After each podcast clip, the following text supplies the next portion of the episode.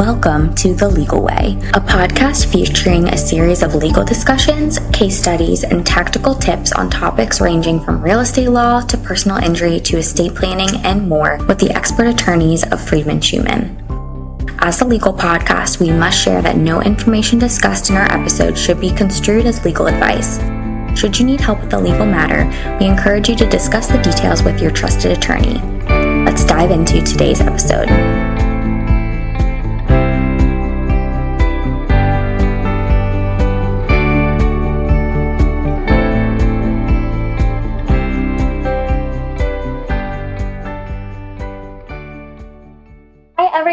Welcome to the Legal Way podcast by Friedman Schuman. My name is Allison Laser. I'm the Director of Marketing here at Friedman Schuman and your host of the Legal Way podcast. And today I am joined by a very special guest, Harold Goldner. He is the head of our employment law practice here at Friedman Schuman, and I am really excited for us to dive into a really great topic today, all about at-will employment. So Harold, I'm going to let you introduce yourself, share a little bit more about what you do um, here at Friedman Schuman and what your practice entails here, and anything else that you'd like to add before we dive into it. Thanks. Um, my name's Harold Goldner, and I am an employment lawyer, and that means I handle pretty much every aspect of the employment relationship from the time somebody is being considered for a position, that's the hiring or the intake process, all the way through the time that person loses their position, either because of something they do or because an employer makes a decision uh, to terminate their employment.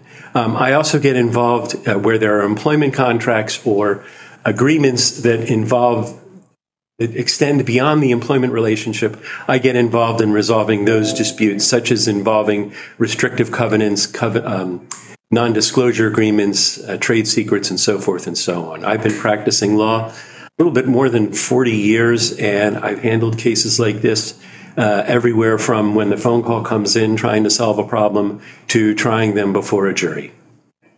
That's amazing. I'm sure you have seen some really, really interesting cases in your over forty years of practicing. Some wild ones, yes.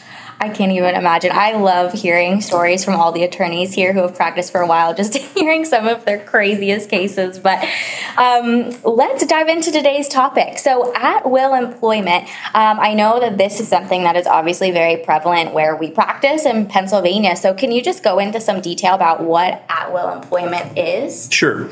At-will employment means unless you have an express employment agreement, you're uh, you're a free agent. You're like James Harden. You can go work for anybody you want. You can play for any team that's willing to pay your freight. Um, you can do whatever you want. And it basically harkens back to the beginning of this country. In, in Europe, the employment relationship was very, very different historically because everybody hundreds of years ago worked for the king. And if the king said, this is what you're going to do, that's what you did. Uh, and then later there was the concept of indentured servitude. And if you remember a little bit of American history, Ben Franklin came over to this country as an indentured servant. Um, he had to work for a specified period of years before he could stop working. And in America, we sort of evolved a different concept. Uh, and that was employment at will, where an employee could leave an employer anytime they wanted. But the flip side is an employer can terminate an employee anytime they want, for a good reason, a bad reason, or no reason at all.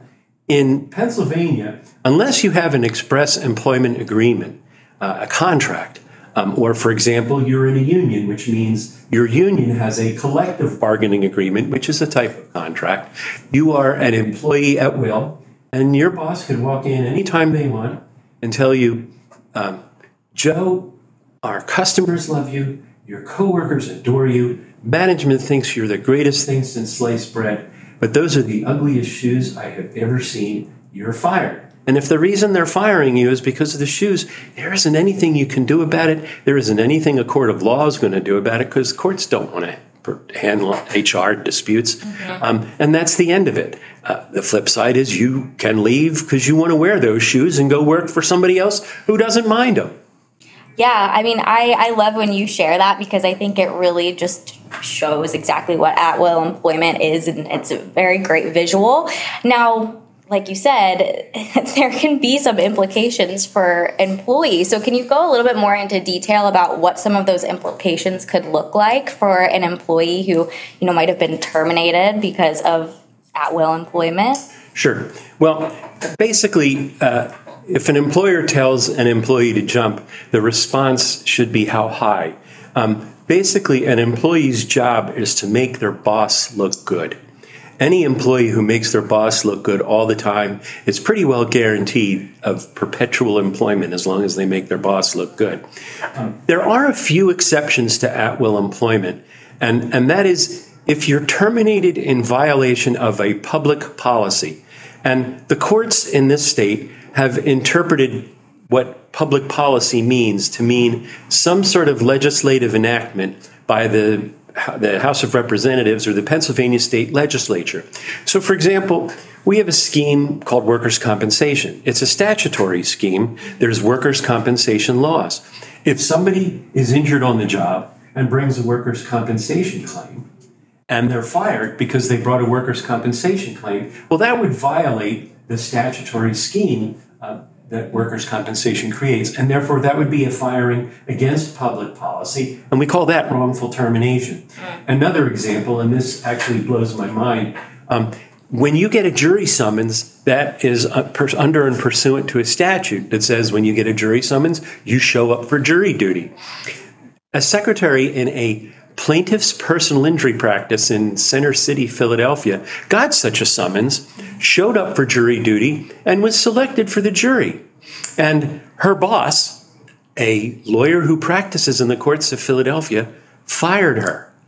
Perhaps he thought he didn't want to practice in Philadelphia anymore. He certainly didn't ingratiate himself to the court, and he ended up paying an awful lot of money in a settlement when she sued him for wrongful termination. I would think so. That is so crazy. Absolutely justified and well-deserved, I might add. Especially being a lawyer. I'm so surprised that... You would think that a lawyer would recognize that the laws apply to him or her as well, but they don't always get that.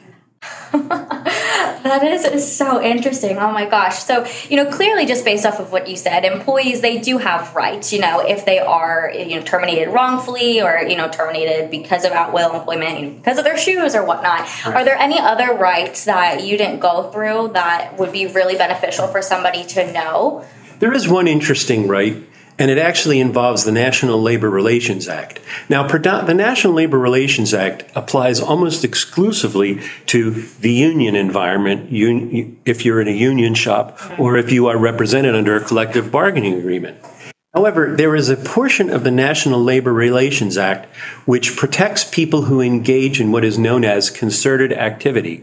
That means if, for example, um, all the employees work in a specific uh warehouse, and the warehouse isn't properly heated, and all the employees are freezing to death. And they start to communicate with each other and go, we got to get heaters in here. We got to do something about this. Yeah. And, and they speak with each other about the welfare of the employees in the workplace. If they're punished for doing that, that violates the National Labor Relations Act, even if they're not union employees, because that's okay. Considered concerted activity, and that is protected. Okay. Um, another exam, another exception to employment at will is if an employee works for a public employer or an employer that is largely funded by the government and learns that there is waste of government dollars going on, meaning um, they work for a hospital and money that's supposed to go for bandages is actually being spent on trips to a racetrack, mm-hmm. um, or for inappropriate government waste, basically the expenditure of government money. And they report that to the Department of Health. Uh, they report it to whatever the agency is that this government government waste is going on. And they are then punished, fired, terminated. That violates the Pennsylvania whistleblower law. Um, but it has to be a, it has to involve government funds. So it has to be an employer who's getting government funds. So if you're, if you're working for a mom and pop shop in a grocery store or a bodega somewhere and, um, you know, somebody's wasting money on, on lottery tickets or something like that, That's not, that doesn't involve government funds. That's nobody's business, and it doesn't violate the whistleblower law. A lot of people call themselves whistleblowers because they basically see themselves as tattletales for some sort of irregularity.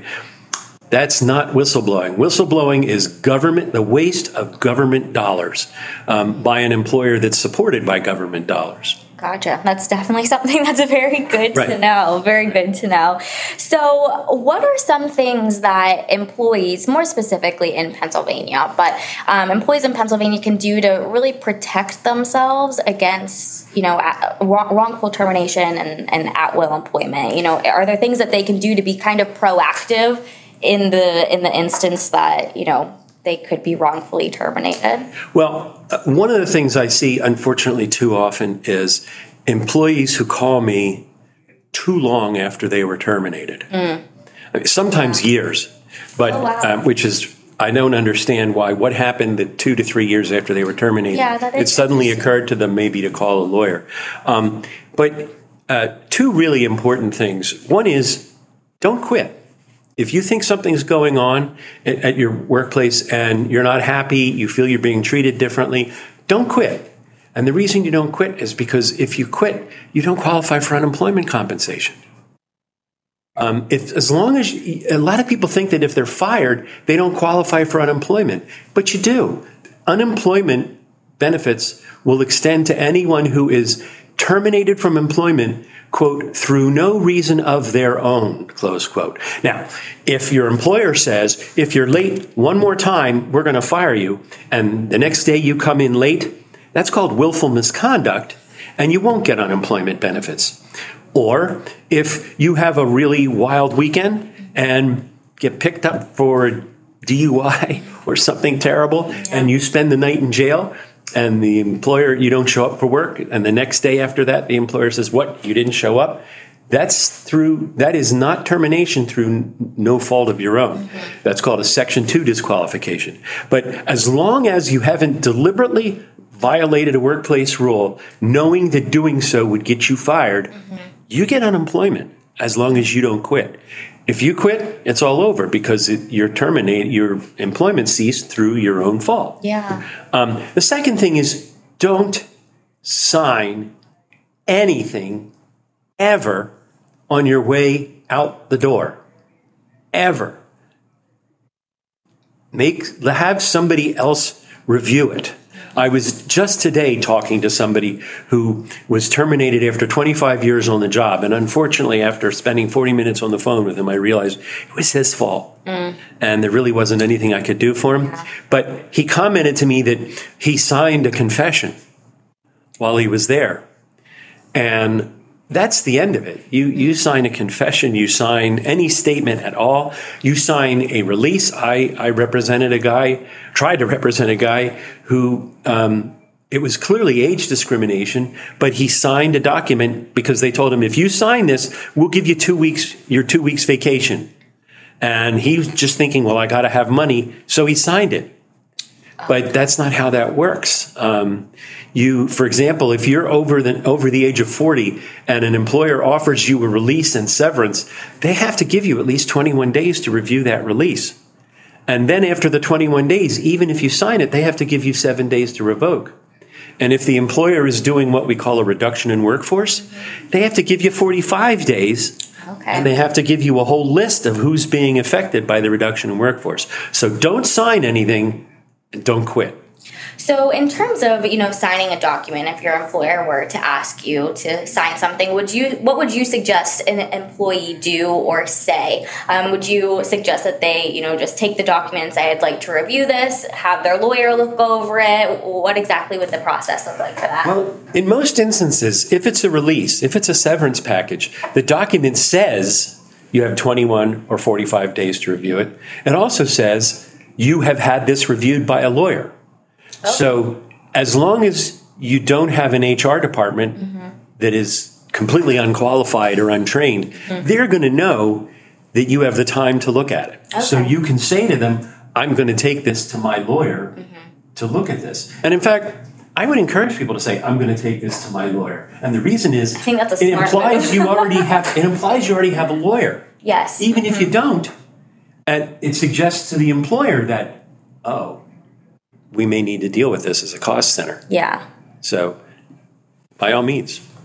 For sure. That's really, really great information. And I think a lot of what you touched on, you know, somebody, a normal person just going into a workplace, getting a job, they're not going to necessarily know all of these things. No.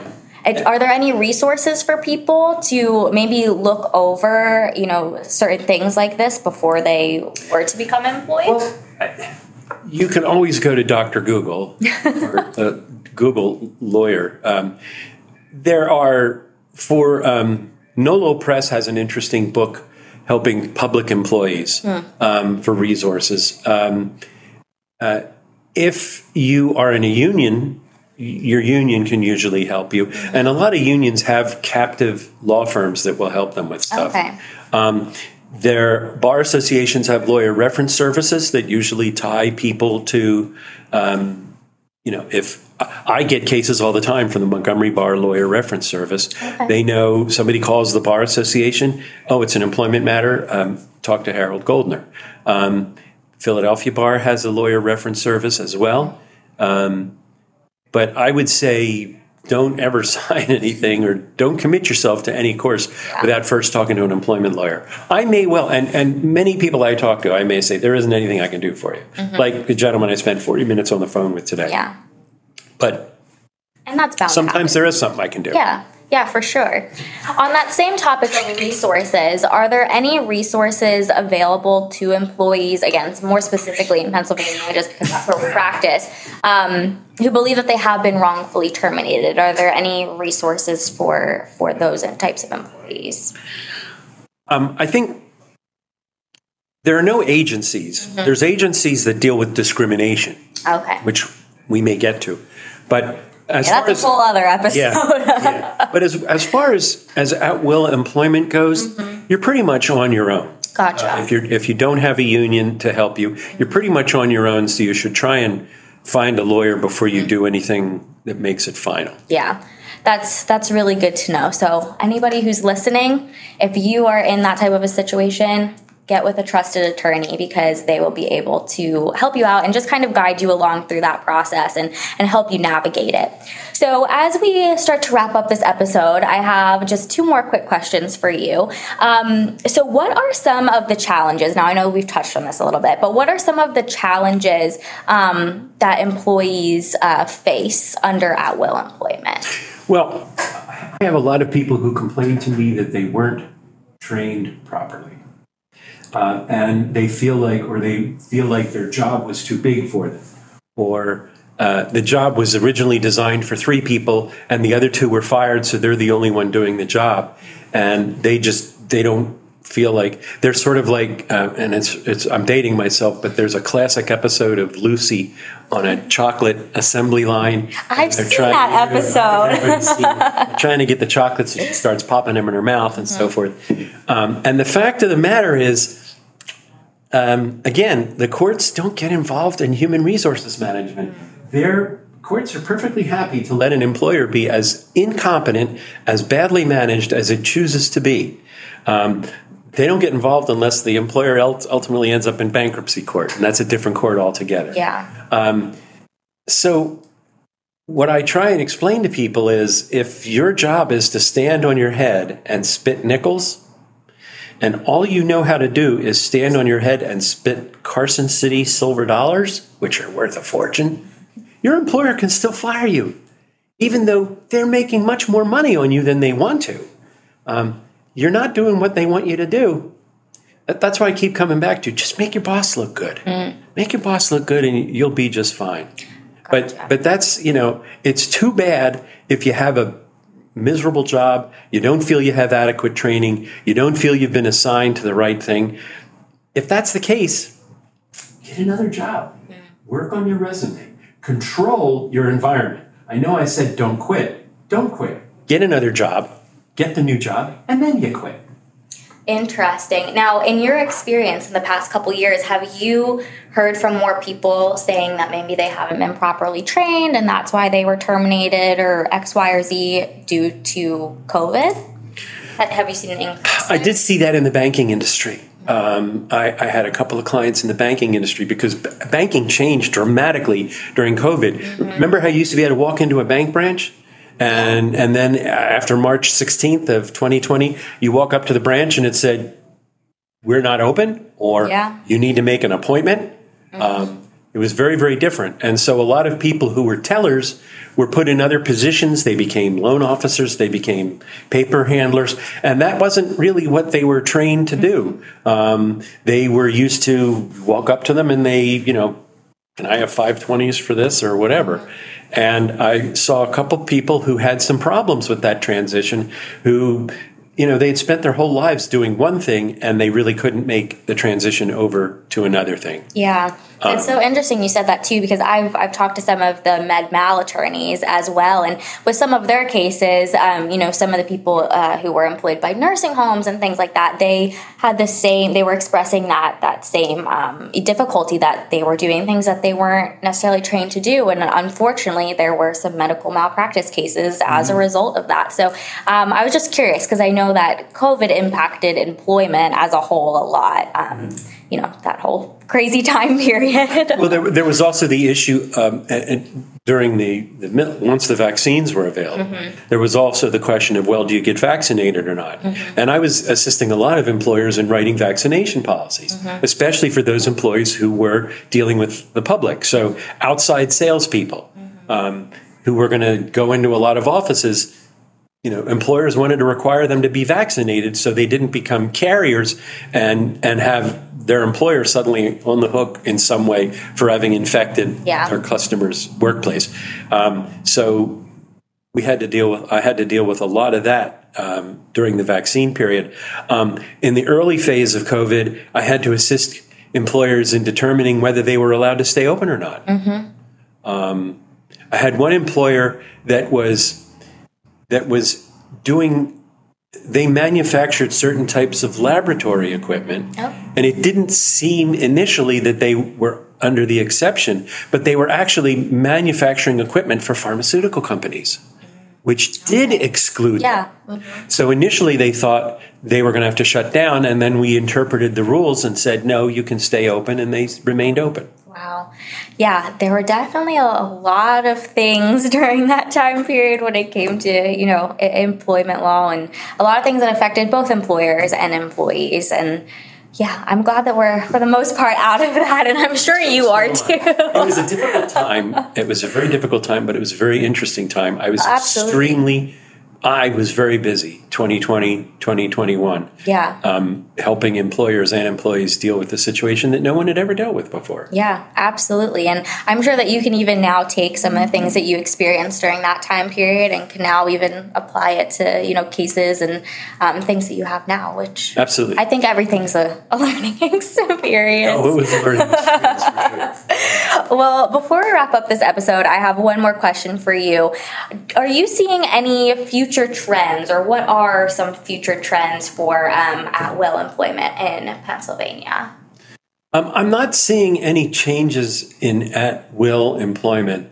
I'm seeing some changes about certain types of contracts hmm. that, that bear upon the employment relationships, which we didn't really discuss today. But I, uh, the only other thing is, there are some borderline areas where we are waiting to see if courts decide they are, quote, public policy exceptions, close quote, to um, to employment at will. I'll, I'll give you an example from a case I had. Um, an employee who had asthma was working in an environment in which they had a smoking room and in that they used in the wintertime. In the summertime, everybody smoked outside. Gotcha. The problem was it was like a lot of offices, including this one, where you have a dropped ceiling mm-hmm. with those white tiles. Well, there's like a foot and a half, two feet over top of that where you can cable and duct and yeah. stuff like that. Well, if in the next room they're smoking, it's coming over the wall and it's coming into the room that you're in. Yes. Mm-hmm. And she was over one office or two offices from the smoking room. And I saw video pictures of the smoking room and it, it was disgusting. It was oh, I'm sure. There were buckets with just thousands of cigarette butts in it. And she was. They said, well, you can have an air freshener um, because you're having trouble with your asthma. And that wasn't good enough. And um, there were a number of other things. And she finally got frustrated when the employer just wouldn't do anything about it and kept smoking. And it was the boss. It was the owner of the company. She called the Department of Health, and there's something called the Pennsylvania Clean Indoor Air Act. And the Department of Health cited the employer for violating the Clean Indoor Health Act. Um, query, was that a violation of public policy? Because there's an act. Mm-hmm.